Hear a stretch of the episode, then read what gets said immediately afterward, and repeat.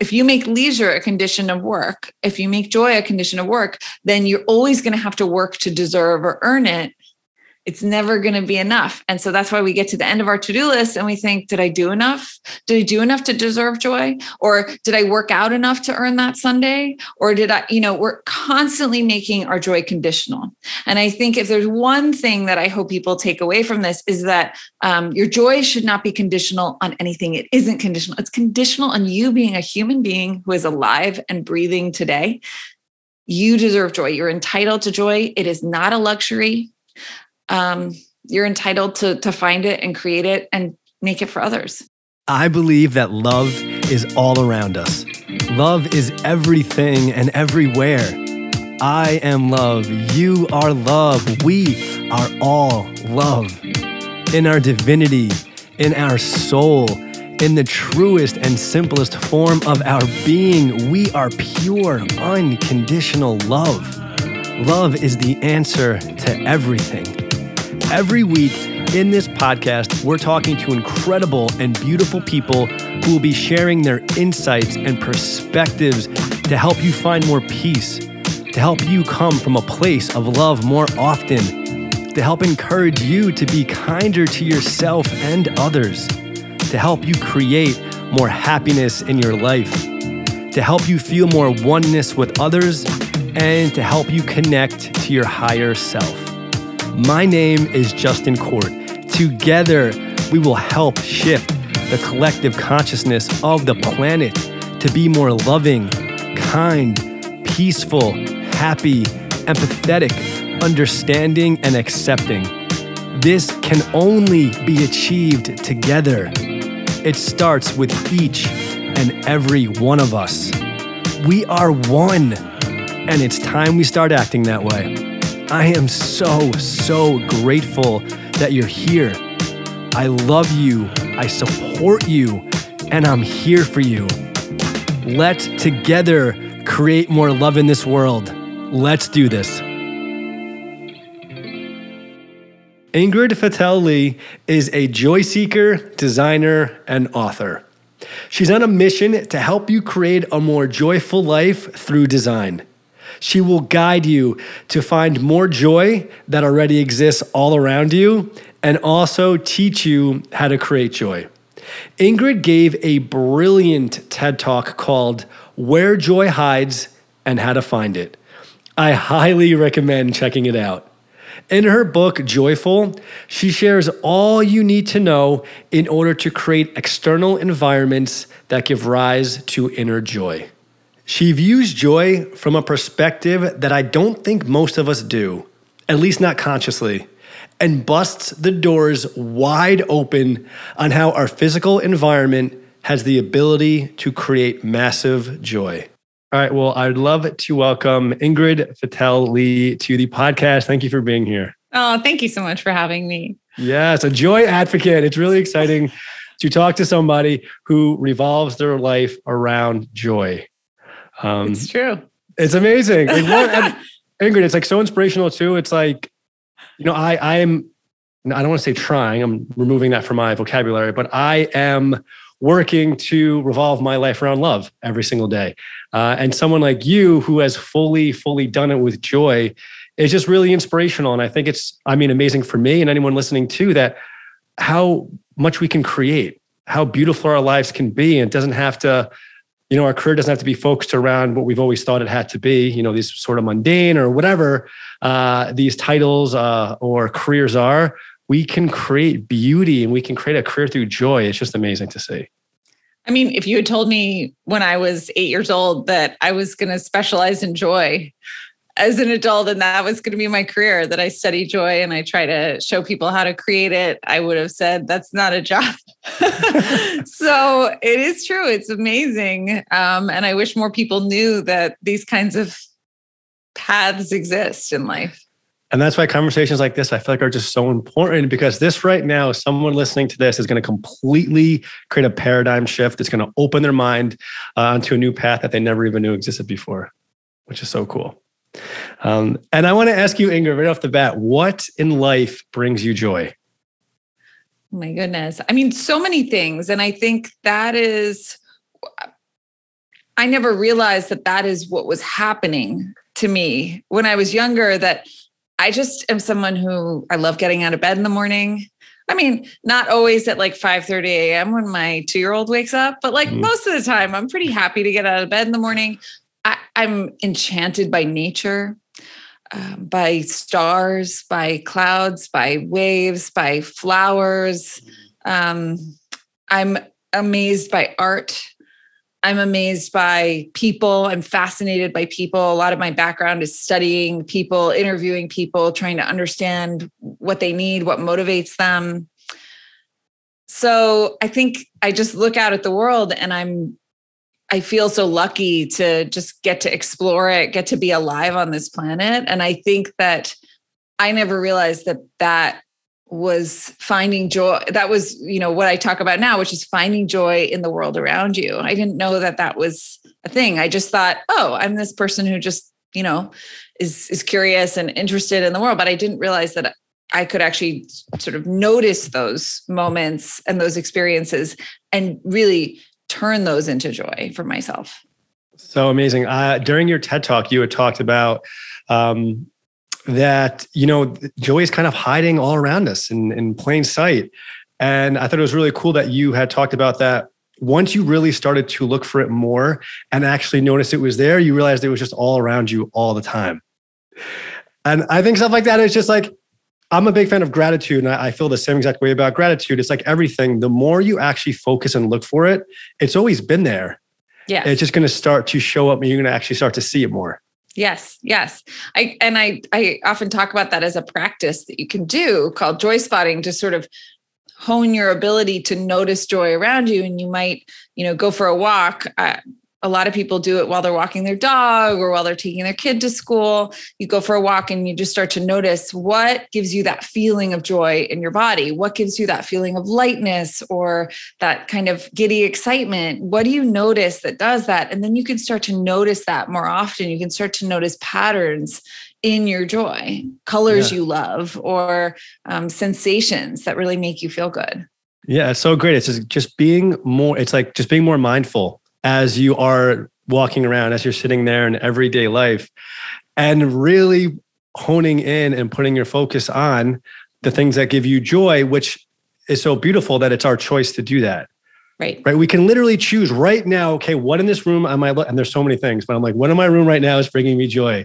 You know what I mean? But we have to kind of ask ourselves that question and bring our awareness to it in order to actually experience that on a daily basis. And I just love that you're talking about that letting people know that it is really all around you but it has to be up to us to mindfully think and deliberately choose to seek out find the joy that's always that's always been there right right yes. and i think what makes it a little bit different from traditional mindfulness practices is that in a lot of mindfulness, you're really trying to notice everything. You're trying to notice everything that's going through your mind. You're trying to uh, notice everything. And I think sometimes that can be a little bit overwhelming because sometimes when you do that, when you tune in, you find things you're not so happy to see.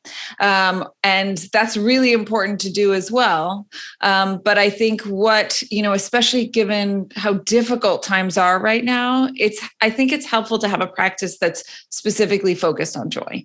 That's basically saying, you know what, I'm I'm going to tune in and I'm going to laser focus on the things that lift me up, that give me that feeling of buoyancy and build that connection. Not just notice everything, but actually start to notice the, the inner and outer, right? Um, or I did that backwards, but um, the outer and the inner, the things that you notice around you, and then what feeling that creates. And then, then what does that make you want to do? Do you want to move toward it? Do you want to go look at it closer? Do you want to smell it? Do you want to do you wish you could take it home right? Um, those feelings i think are are indicative of of what you want to move towards in life. And so much right now is about moving away. It's about frustration and anger and fear and anxiety. And so noticing the things that we want to move toward i think can be a really helpful um, counterbalance for everything that we're feeling in the rest of our lives Yes. And Ingrid, how did you get started on this path of joy? And if you could just give everybody, because joy can mean a bunch of different things, right? But we're kind of talking about something more specific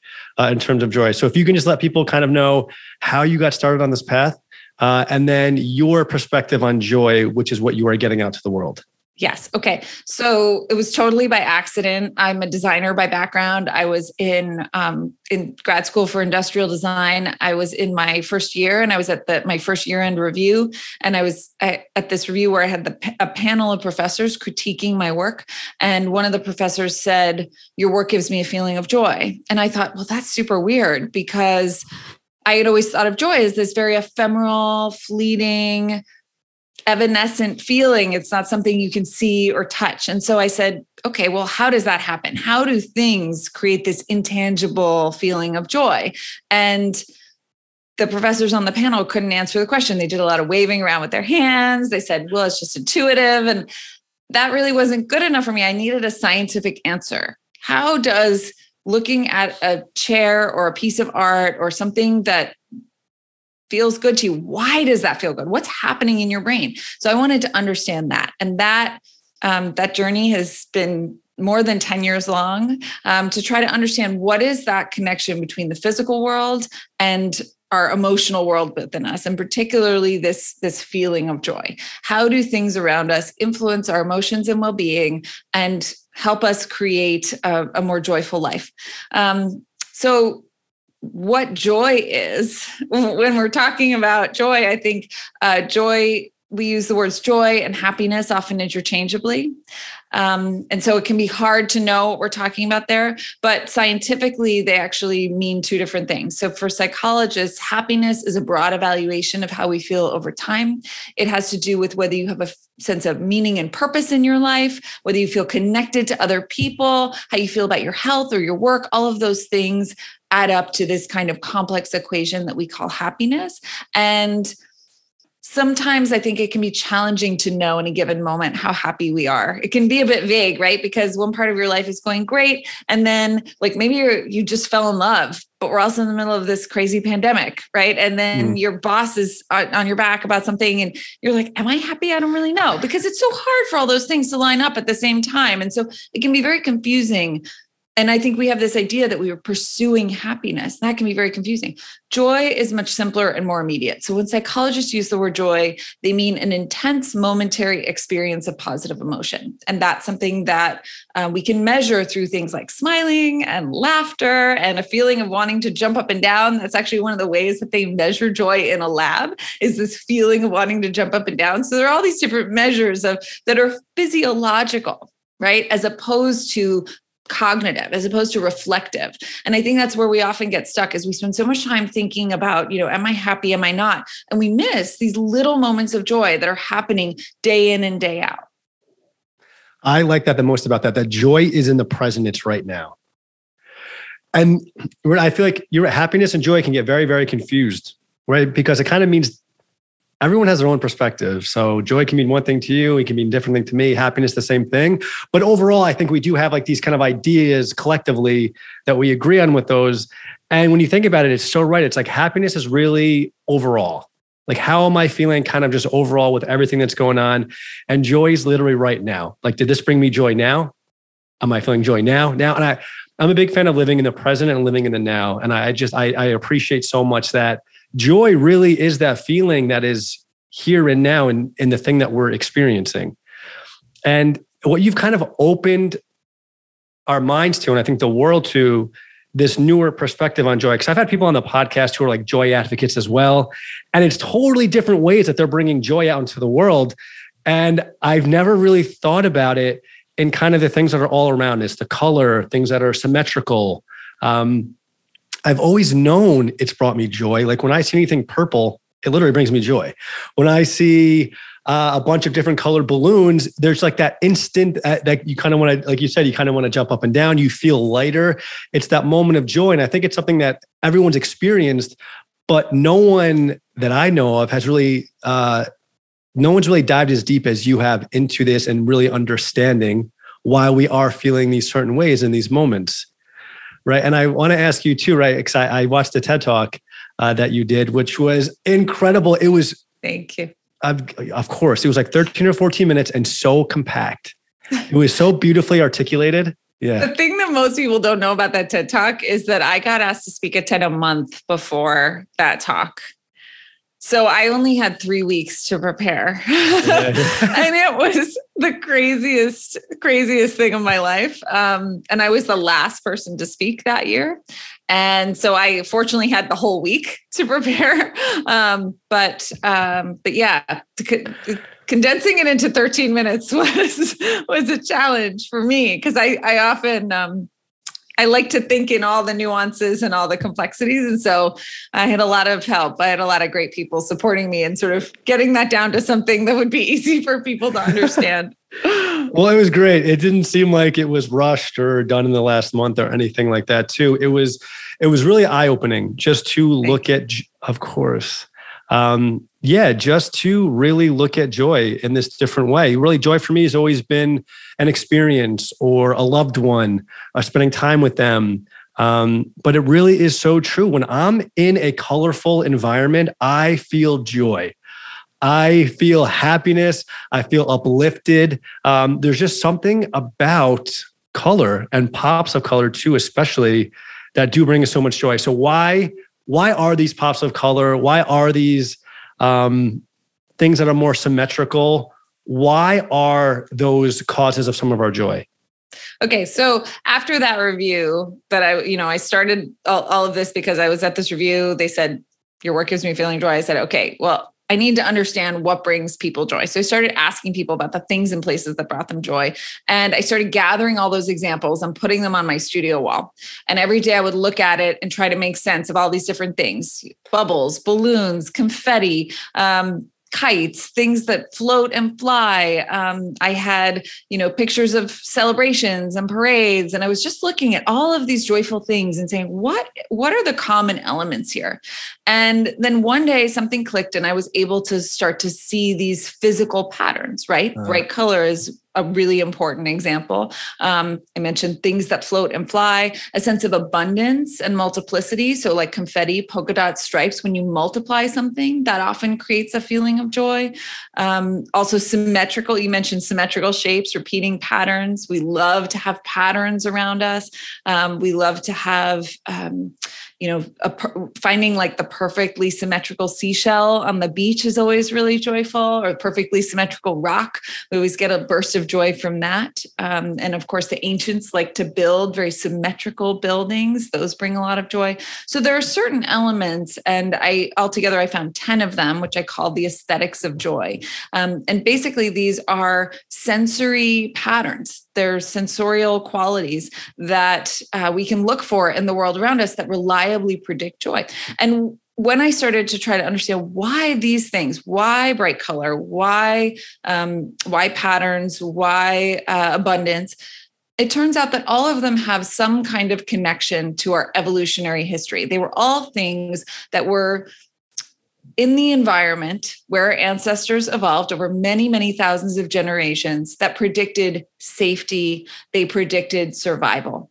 Um, mm-hmm. So, another one is round shapes, for example. And so it makes perfect sense that we are attracted to round shapes because round shapes are safe. Um, and they've actually found, neuroscientists have actually found that uh, when you look, when you put people into fMRI machines and you look at their brains um, as they're looking at sharp angles and round shapes, um, they find that a part of the brain called the amygdala associated with fear and anxiety, that part of the brain lights up when we look at sharp angles, but not when we look at curves. Um, so, in in a sense, some unconscious, some very deep evolutionary part of us goes on high alert when we see angles, but not when we see curves. We're, we're naturally at ease. That's why we find curved shapes so playful, so easy to be around, um, and so joyful. Balloons, bubbles, balls, Ferris wheels, all so many things, so many of the things of childhood around, right? Um, and those things bring us joy.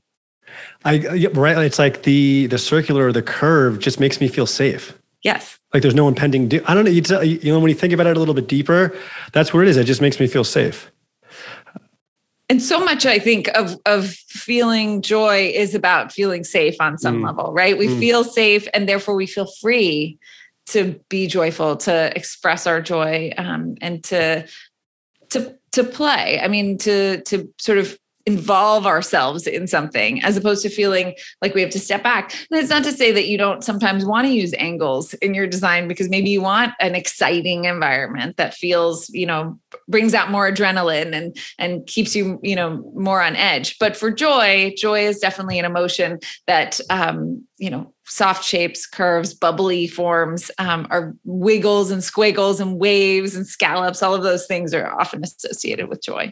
You got me thinking too, how you mentioned that, like, right, Ferris wheel, balloons, all things that kind of go back to when we were kids. And that just makes me think, you know, as kids, I feel like in so many circumstances, like we have it right in the sense that we're a little simpler. You know what I mean? Like we're it's easier for us to find joy and kindness and love. I feel like at a younger age, before the daunting uh, things in society or the world have impacted us and kind of changed the way that we think. But I wonder what that connection is like too. Realizing that a lot of the shapes or a lot of the things that we find joy in as adults actually link back to when we were kids. So, what's so interesting about what you're saying is that I think that for a long time, we assumed that we found joy in those things because they were associated with childhood. And so we assumed that it was nostalgia rather than a sort of primal attraction to these things. And so what would happen is if we wanted to try to create a joyful environment, like let's say you have a company and they have an R&D lab and they wanted to create like a, a a place where people would feel free and play and be creative. They would throw a bunch of beanbag chairs in them and put some bright primary colors in there. And the problem is that when we go that nostalgia route, we don't necessarily tap into the deeper feeling that we're trying to create because one of the reasons we have to leave a lot of those things behind when we become adults is because of judgment. We feel judged for our joy because joy is so associated with childhood um, and many other things associated with femininity. It's associated with primitiveness. There are all sorts of associations that we have with joy. We feel pressure to leave it behind. We have to get serious. We have to put play aside and focus on work. And we have all these dichotomies. And many of us are judged for the things that we find joy in. We're judged for liking rom coms or ch- cheesy music or and there are many things that we find certain hobbies we have as kids we find joy in those things but we have to leave them aside. We can't wear as much color to the office right? Because we have to look serious. We have to look grown up. And so you can create an environment that's all primary colors and and looks nostalgic. It looks like childhood but it doesn't feel free. It doesn't ah. feel necessarily joyful because we haven't we haven't tr- created the underlying conditions to make it feel safe for adults to be vulnerable, to tap back into their joy. Well, thank you for answering that question. Wow, that was huh. That's an that's an interesting way to look at it because I and I can see that now as you just kind of spelt that out. That yes, as when you think about a Ferris wheel, you think about balloons, or you even think about like colorful packages on your gift wrapping that you get as a gift.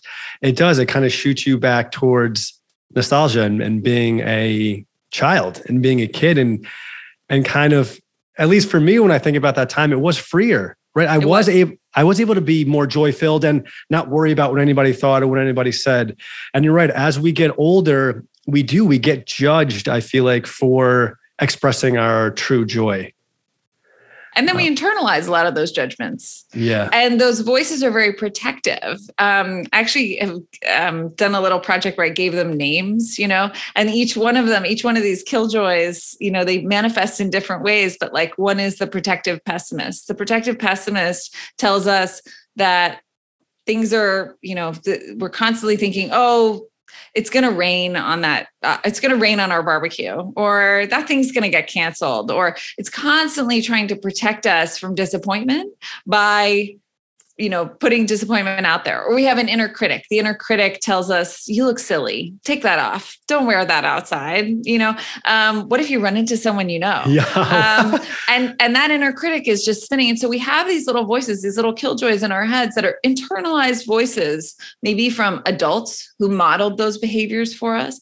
And so it's not even so much that we're so i mean we are often worried about other people's judgments but we internalize those protective voices to protect us from the pain of rejection or the pain of disappointment. And then we stop listening to the messages telling us this brings me joy. We don't even notice it anymore. And often in workshops, I find people who say, you know, I can't even think of one thing to, that would bring me joy. Sometimes I'll ask the question if you had a free afternoon, no obligations, no responsibilities, what would you most like to do? Like, what's something that would really bring you joy? And some people can't think of anything.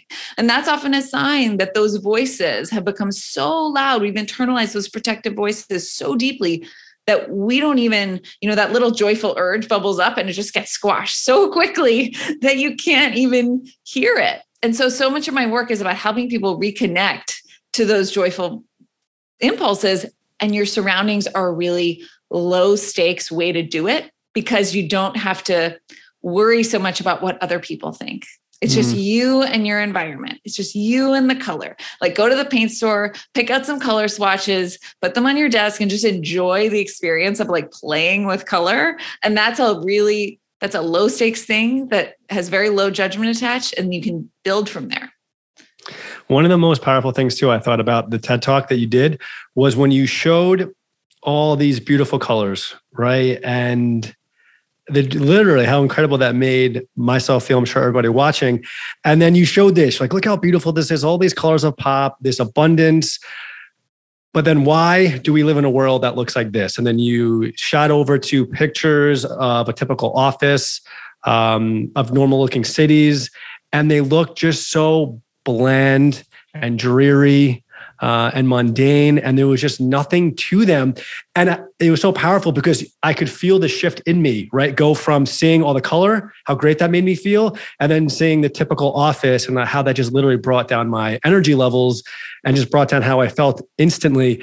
And Ingrid, I think about this. Me and my wife talk about this. Like, why aren't cars cooler colors? Totally. Like, why are there not more like yellow and teal and and and magento and like really beautiful colors? Why and we were literally talking about this like a couple weeks ago. And then when we saw when we were uh, watching the ted talk it just really brought that to light. It's like that's kind of what we were talking about the other day. And it's like why isn't the world filled with more color? Do you feel like is there is there a specific reason why? Have we just not opened our minds to this the understanding? Because i feel like you're kind of almost at like the forefront of us understanding more about how how much we can be impacted by literary color and those things around us. So do you do you feel like there's a reason why in the world we are so bland in those certain things? I think there are a few reasons, but I, it comes back to this idea that if joy is something that we judge to be childish, juvenile, um, then color and round shapes, bubbly shapes, and a lot of these aesthetics of joy are also by extension because they're things that bring us joy they get associated yeah. with being childish with being juvenile. So when you go to a workplace um, it has to look sort of serious and grown up. And i think one of the big design movements that codified that was the modernist movement because you had modernists coming in and saying that what was what defined good design was restraint what defined good design was not embellishment, was not all this decorative um, patterning. It was severe and minimal and just materials and uh, no add nothing added right? Nothing no extra colors. And i think one of the sort of founding texts of this movement was um, called ornament and crime. Um, it was by a designer architect um, Adolf Loos.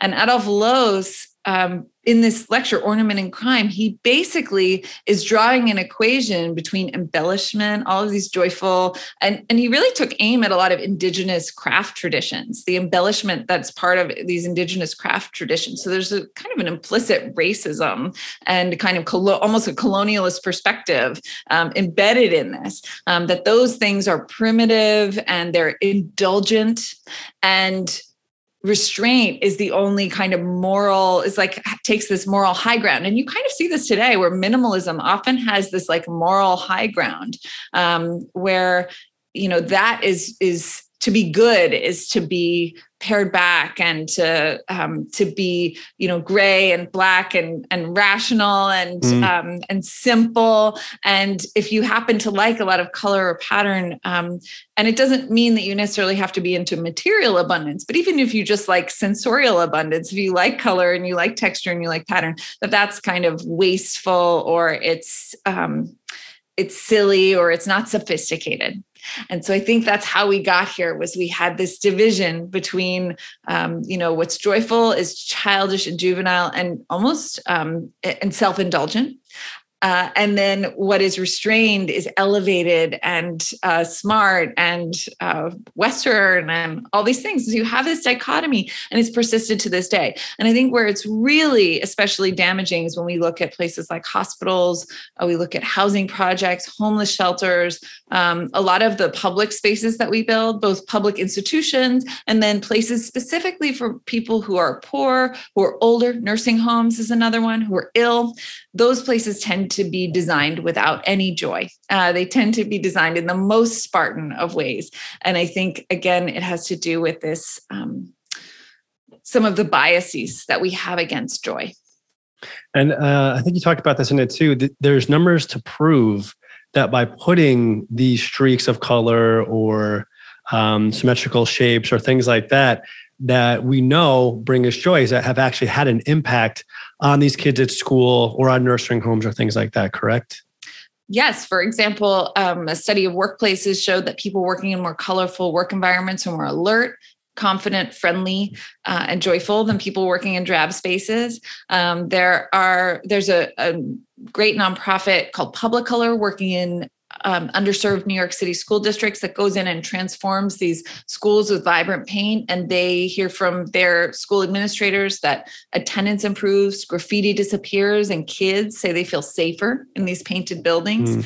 Um, a nursing home I visited in, in Japan um, that did made changes like this found that uh, families spent more time visiting the residents after they made these changes. So a lot of these things affect behavior. They affect behavior on a really deep level, um, and it's often unconscious. So if you have families visiting uh, people in nursing homes longer, that improves their health and well-being. That improves their connectedness. Uh, that might have positive outcomes for their dementia or Alzheimer's or other um, ailments. So you can see these knock on effects um, just by changing one thing. It seems really superficial, it seems really trivial, but actually the impacts go so much deeper.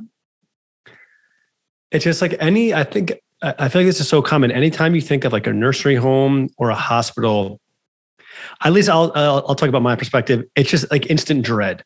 I just see kind of like white and gray and light blue of just dreariness, right? And like not something that's welcoming or feels good. It it's like the place we want to avoid.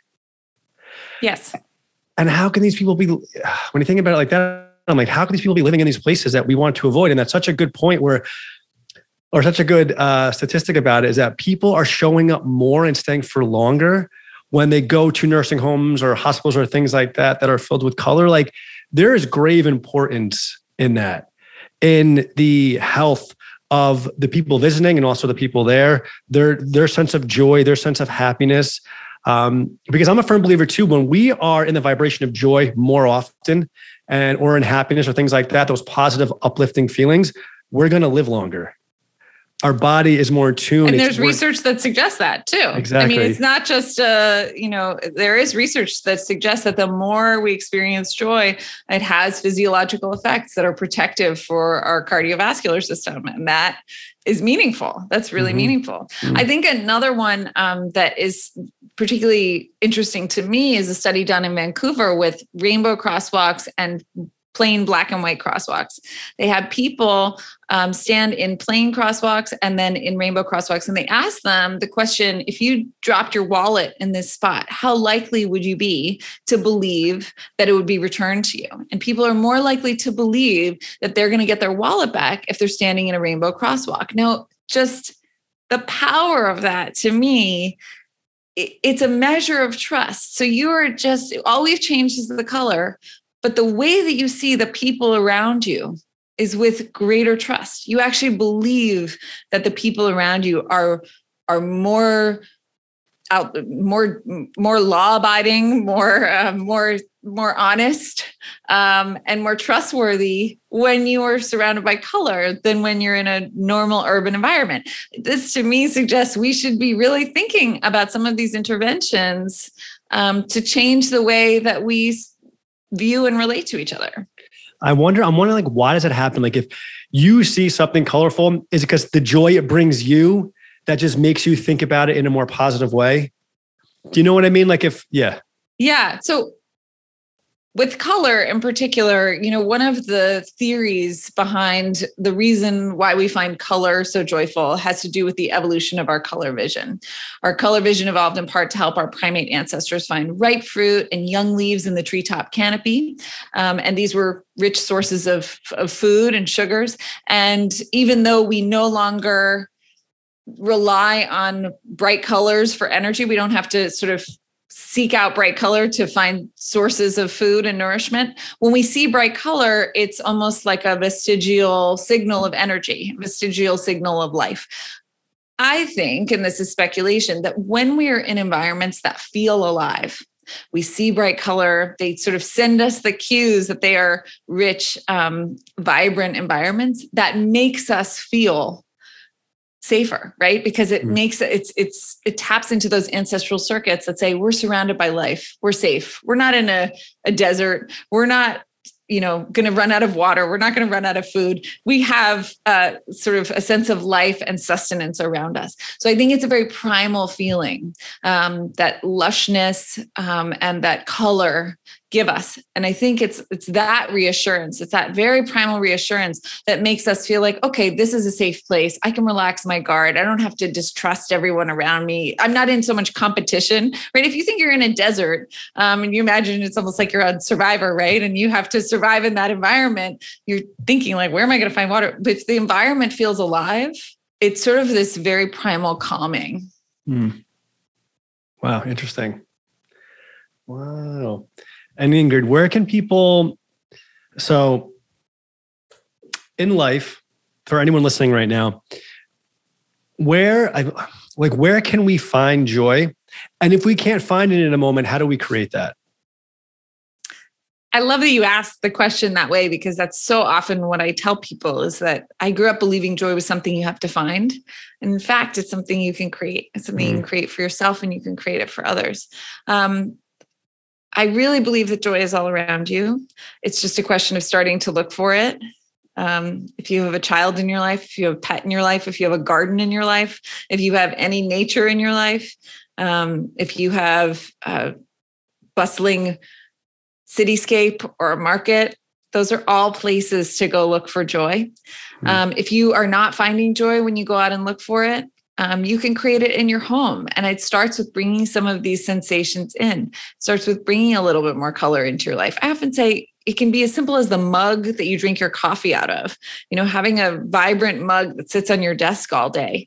Um, of course, we know that many office environments and people are starting to go back to the office uh, are not so joyful. So bringing in a colorful cushion for your desk. Um, it could be a plant, a little plant that you put on your desk. There are all sorts of small things that you can do, but I think it starts with that process of tuning in and saying, "What what is it that really brings me joy?" and then starting to bring more of that into your life. I, I, was literally just thinking that I'm like, right, tapping into and really understanding around you what brings you joy. Because as you were saying, plants, like I have plants around me always because they just bring me joy. Right. Right. And I'm grateful and lucky, I guess, like I've identified that as something that brings me joy without like knowing it, without even like really consciously very much thinking about it like I am right now. You intuited uh, it. Yeah. Yeah. And I think a lot of people when they run across my work that's their first response is i didn't know why i was so drawn to these things but i've always been drawn to these things. And thank you for helping me validate that it's not superficial to buy myself flowers. And it's not silly that i want plants around me that these things aren't trivial or frivolous that they actually mean something. That uh, literally as you said that i'm like that just helped me. Okay. So good. Because uh, there's been times too i'm like why do i? And it's it's like we overcomplicate things so much. It's just because it brings us joy. It's really actually that simple. It is like, that simple. Right. But it's like, no, let's be for some other reason. Am I superficial? what is it? Or you know what I mean? But it's really just it just makes us feel good in those moments. And there's nothing wrong with that. And trying to bring that into our life more so we can create more joy, like you're talking about. Amazing. Um, and Ingrid, I want to ask you about your book called Joyful. Mm-hmm. What are you hoping people will get out of reading Joyful? My biggest hope for Joyful was just to help people look at the world around them in a different way mm. um, and get to in in Joyful. I go through all of the ten aesthetics. Um, so I start with energy, which is all about color and light. Um, I talk about transcendence, floating and flying, um, and and in each of those ten aesthetics, I travel to places where those aesthetics are particularly prominent. And I look at the work of architects and designers who are doing interesting things with that aesthetic. So, for example, in Japan, there's um, a an apartment building by an artist and poet couple, uh, Arakawa and Gins, and they believe that they could use architecture to reverse aging. And so they used all these bright colors. Um, the floors slope. It's like the craziest apartment in the world. But I went and spent a night there and talk about you know what it is ha- what it means, what it feels like to have that kind of sensory overload, and try to give you a a peek into what cutting edge designers and what scientists are saying about each of these different aesthetics and then some practical advice for how you can bring each of those into your life. So for me what's really important about the book is that um, there are 10 aesthetics of joy. There isn't just one. So if color isn't your thing that's totally fine right you might be someone who's drawn to freedom to nature and open space and i talk a lot about the evolutionary origins of why we're attracted to certain kinds of outdoor spaces and talk to landscape architectures uh, architects and talk to um, and talk to gardeners about um, constructing landscapes that feel good to you uh, mm. so it doesn't it's not one thing um, we all have different aesthetics we can tap into to create our own most joyful world um, and that's really you know what people find in the book is um, a way to sort of tap into a palette and create their own joy Awesome. Uh, and are you seeing this more often in all your research? Different organizations or companies or artists who are creating landscapes more geared towards joy, who are creating um, hospitals more geared towards joy. Are you seeing that? I know you mentioned, uh, you know, um, the company in New York City before, uh, but are you seeing this kind of at a larger scale starting to happen? I would say the the industry that asks me to speak most often is healthcare. Um, so that's exciting for me that yeah. healthcare organizations are really thinking about joy, are really trying to bring it into their organizations, their designs. Um, so that is is inspiring for me. I think, especially after the the two and a half years we've been through feels really important um, that healthcare healthcare workers need joy. It's not even just that patients need joy. Healthcare workers deserve joy. They need it. Yes. and so and then i think we're seeing i'm seeing it a lot um, from employers because employers are now realizing that if people are going to come to the office, there has to be a good reason. And it's different than it was in the past. And so I think employers are starting to ask how do we make the office a place that's joyful for people, that people want to come? Because we no longer have the com- as much of the command and control structure where people had to come to the office or else. And so I think that's shifting. Um, I'd love to see it shift faster, but it is happening. And that's good news. And are do you feel like are you seeing it in schools ever? I am seeing it somewhat in schools. I think, uh, yes, definitely. There's definitely been a push there as well. Um, and I think teachers, is, that's another group that really deserves joy. I actually teach a course um, online on designing a joyful home. And it's been really interesting because I've had a number of teachers take that course and use it to create spaces for their students. So, for example, a speech therapy teacher created this really joyful speech therapy oasis. And she said that, um, um, you know, now it's cool for kids to come to speech therapy. Like all the kids want to come to speech therapy, and the kids who aren't in speech therapy want to come hang out in her room, right? And that's such a difference from the way that it was before. So I think um, I'm certain, as with so many things in education, often it's the teachers who lead. Uh, we see these teachers go out of their own pockets to create experiences that are really joyful and and meaningful and nurturing for their students. Um, so I'd love to see it at the higher levels as well, but I'm definitely seeing it uh, from a grassroots teacher led perspective. I mean, honestly, I'm so I'm so grateful that you're opening the minds of so many people to this, right? The fact that you go talking healthcare a lot, that you're helping people redecorate their homes. It's just, I'm so grateful that you are literally opening the world more to this. Because in asking, of course, and like in asking, like, do you see this happening more? It's like you're helping it happen so much more, right? And it's almost like, listen, COVID was really hard on a lot of people. I'm always looking towards the positive. So in my mind, it's like COVID kind of even in a way helped spark this a little bit more, right? Because like you said, before you had to go into the office, there was no other choice. But now we've realized through COVID that you can work from home. It still works and functions. Right. So when they want people to come into the office, now they got to be like, okay, cool, right? How can we create a place that feels that feels more joy filled? You know, yes. how can we create a place that's going to make people happier? Yes. And it's those things. It's literally something like COVID having to happen in order to bring more awareness to to this and make people change and shift a little bit to create a happier environment for their employees which is a pretty fantastic thing i think that's true i think one one observation i have is that it seems like um where people have economic power there's more joy being created and where people have less economic power we're still stuck. Um, so the people who have to come to work regardless because they work um, they're essential workers and they're not going to be able to have that kind of leverage. Um, or they're working minimum wage jobs and um, the employ you know their employers uh, won't pay them a living wage and won't do anything to make their job conditions better.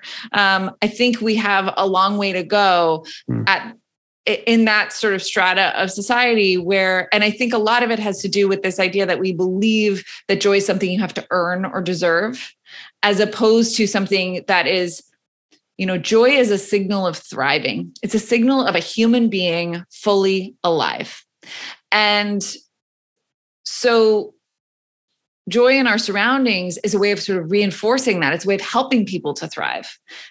It has nothing to do with whether you earn it or deserve it or whether you have a million dollars or a billion dollars or whether you have five dollars. It should be completely disentangled. But because we believe that so much of our value in the society is what we've worked for, what we've earned, um, and what uh, and how much money we have to show for it. We often treat people who don't have as much as undeserving of joy. And I think that is the biggest thing that needs to shift is a mentality shift before we're actually going to see um, bigger changes. And so it might seem trivial to put color in a in a public housing development but it is not because it is sending a signal to people who live there that they matter um, that they're not that they deserve more than just a cinder block box um, and so i think we need to start and, and it sends a message to the rest of society that those people matter um, so i think we need to start investing um, in in the joy in those places especially because it doesn't really cost anymore. It doesn't cost much more to paint something with color than it does with white paint. It's it's the the mentality that's the barrier, not actually the cost. I was literally thinking that as you were saying, and I think that you nailed it. That as because uh, uh I keep thinking, I'm like that world that you are helping create and showcase to people is clearly beneficial health wise in so many ways and I keep getting stuck. I'm like, why haven't we made that shift? And it's okay. We're on the evolutionary course that we're on. It's it's everything is fine. But I keep going back to why. And it really is the mentality of our society and civilization. So much of it, right? The fact that you need to earn in order to feel joy. Right. Uh, that's that's like so, saying that out loud is insane. Right? Isn't it insane? Yeah. yeah. But we do that to ourselves. I mean, so many people, you know, there was always this uh, i think it was was it mills who had the theory that um, you know we would we would eventually not need to work so much because we would become so much more productive as a society that the average adult would only work like 15 hours a week or something. And of course we reached the date that he had forecast and um, and we're working 10 you know five times more than that. We're mm-hmm. working so much more than that. Um, it doesn't matter how much productivity because we just feel like we need more, more, more. Um, and we feel like we did, you know, if you make leisure a condition of work, if you make joy a condition of work, then you're always going to have to work to deserve or earn it. It's never going to be enough. And so that's why we get to the end of our to do list and we think, did I do enough? Did I do enough to deserve joy? Or did I work out enough to earn that Sunday? Or did I, you know, we're constantly making our joy conditional. And I think if there's one thing that I hope people take away from this is that um, your joy should not be conditional on anything. It isn't conditional. It's conditional on you being a human being who is alive and breathing today. You deserve joy. You're entitled to joy. It is not a luxury um, you're entitled to to find it and create it and make it for others. Yes, and I really right. Just having that sort of a, of a shift, and literally the society and just our thought process around it. And the first thing I feel like in any sort of a change or shift, the first thing is the awareness of it. We have to be aware, right, that something is happening in order to change it. And it's so brilliant that you're helping you're helping people become aware of it so that we can, of course, so that we can then, okay, like, all right, all right, this is happening, right? Like we're noticing it's actually bleak and bland. It's bringing down our feelings, our emotions. It's a very low vibrational feeling, right? Understanding that that is happening first. And now we know the key, we know the answer. And now that we're finally, well, I don't say finally, but now that we're more aware of it, and we actually know the changes that need to be changed. Now it's time, okay, for everyone to start shifting their thoughts and shifting the way that we start thinking about these things and just opening themselves up more to the idea of joy and how it can be created all around us.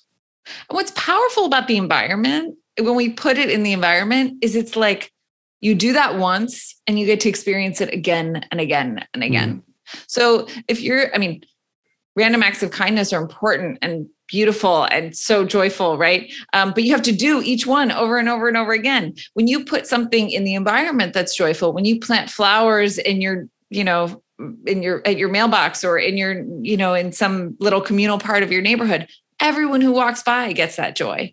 Um, and they get it over and over and over again. So there are things that you can do to put in the environment and then you get that reminder. You mm. are reminded of it and you're reminded it's important. So that's why i always think putting it in the environment is an underrated way of creating joy because uh, because you get to re-experience it over and over and over again. Hmm, never thought about that either. Like I have these plants literally that make me happy every single day. And how nice is it that it's just there over and over? Ah, and I love that you just said too, like planting the garden and having people see it as they walk by. It's not just for you. You're creating joy every single day without actually having to be present there, giving your energy, doing something in order to create it. It's just Yes. It's right. It's just You're infinite. putting it out there and letting it ripple. Yes. And I mean, you have to do the other stuff too. No question. You know, we yeah, still yeah, have to be putting our energy out and, you know, but, right, right. Um, but, uh, but if, but it's a, it's a way to scale your efforts. Yes. That's so simple. That's I so think simple. it's so important to feel literally joy because joy is a very high vibration. And when we're feeling joy, we're feeling positive, we're feeling love, we're feeling good. And when we're on a higher vibration, feeling joy, that's going to feed into the next thing that we do. And then the next thing and the next thing. So I love what you're doing because it's just opening up a whole nother world and perspective uh, on how we can experience and feel joy literally every single day. So thank you for what you're oh, doing. Oh, thank you. Yeah, My yeah. goodness. Um, My goodness. So good. And Ingrid, I want to ask you the question I ask every single guest on the podcast. It's like, my favorite question and a goal in my life is to have people think about this uh, every single day, if possible. So I'll just preface it as my goal in life with this podcast, uh, with Spread Love Movement, with me as a human. Um, my goal is to help shift the collective consciousness of the planet. And this can absolutely happen together to a place that is more joy filled, uh, that's more uh, love, that is happier, that is more abundant uh, that's more empathetic towards each other, more accepting, uh, more forgiving of ourselves and each other, a consciousness that is more one, a consciousness that is filled with joy and love.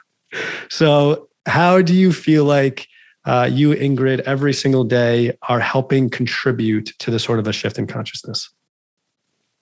I mean, my, I feel like my contribution is very small, but but my hope is that it's by giving people a sense of agency over their joy and connection to their joy and recognizing that it's something that they can create for others too mm. um, that they can put joy out into the world it's not just something they have to wait for um, it's something that you can receive um, you can put yourself you can put yourself in the path of it, start creating opportunities for it, and then start really giving it to other people. Mm, I love that. And Ingrid, you've helped me so much uh, during this episode, and I'm sure everybody listening that I want to just say to you and help you in this moment that you're what you're doing is not small. Thank you. At all. You know what I mean? Of course. And it's like I get it. It's like you're you do like a beautifully a beautiful person, very humble, and just really just sweet and nice. And I I have a lot of love for you. And i I, will do that too. I'm like, well, my impact, my things is small because we want to be humble, right? We just want to kind of keep things even keeled and cool. But I, and the reason why I'm saying this right now is because I, I, I, think about this and I learned this in myself. It's like I'm diminishing who I am. Right. I'm diminishing what I'm able to give to the world um, and what I'm able to create. And I know that could have been something just really tiny that you just said, but I just, I, I think self talk and, and all those things just the words that we say every single moment are important in the life that we create and, and what we can accomplish and things that we can do.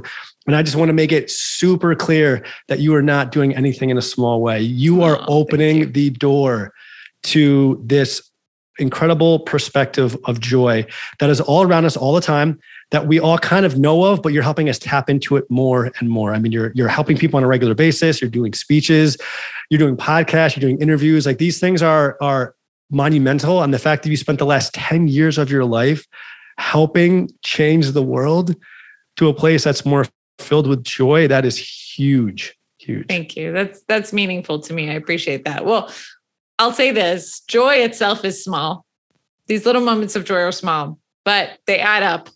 Yes. And so there's power in there. So yeah, I think it, you know, even if to me sometimes my contribution feels small, each person who's out there putting this into practice, finding joy and sharing it, it adds up to something. And it and I I do believe, I do deeply believe that it has power.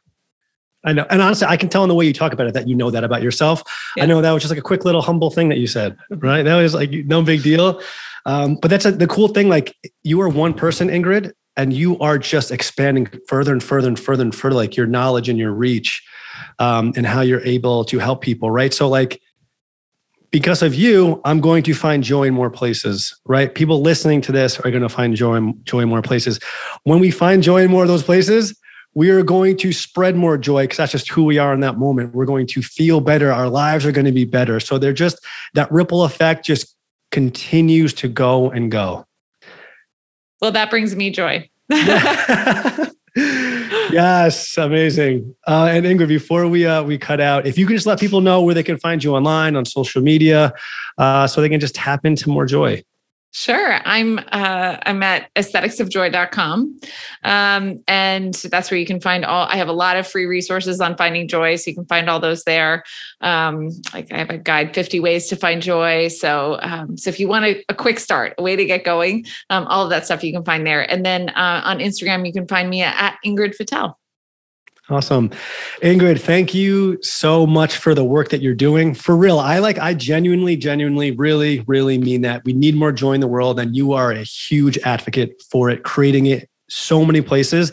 So thank you for dedicating your life to create more joy in this world. It's so selfless, it's so beautiful. So thank you for that. Well, thank you for creating this space to share these ideas and spread more love and more joy in the world. Thank you.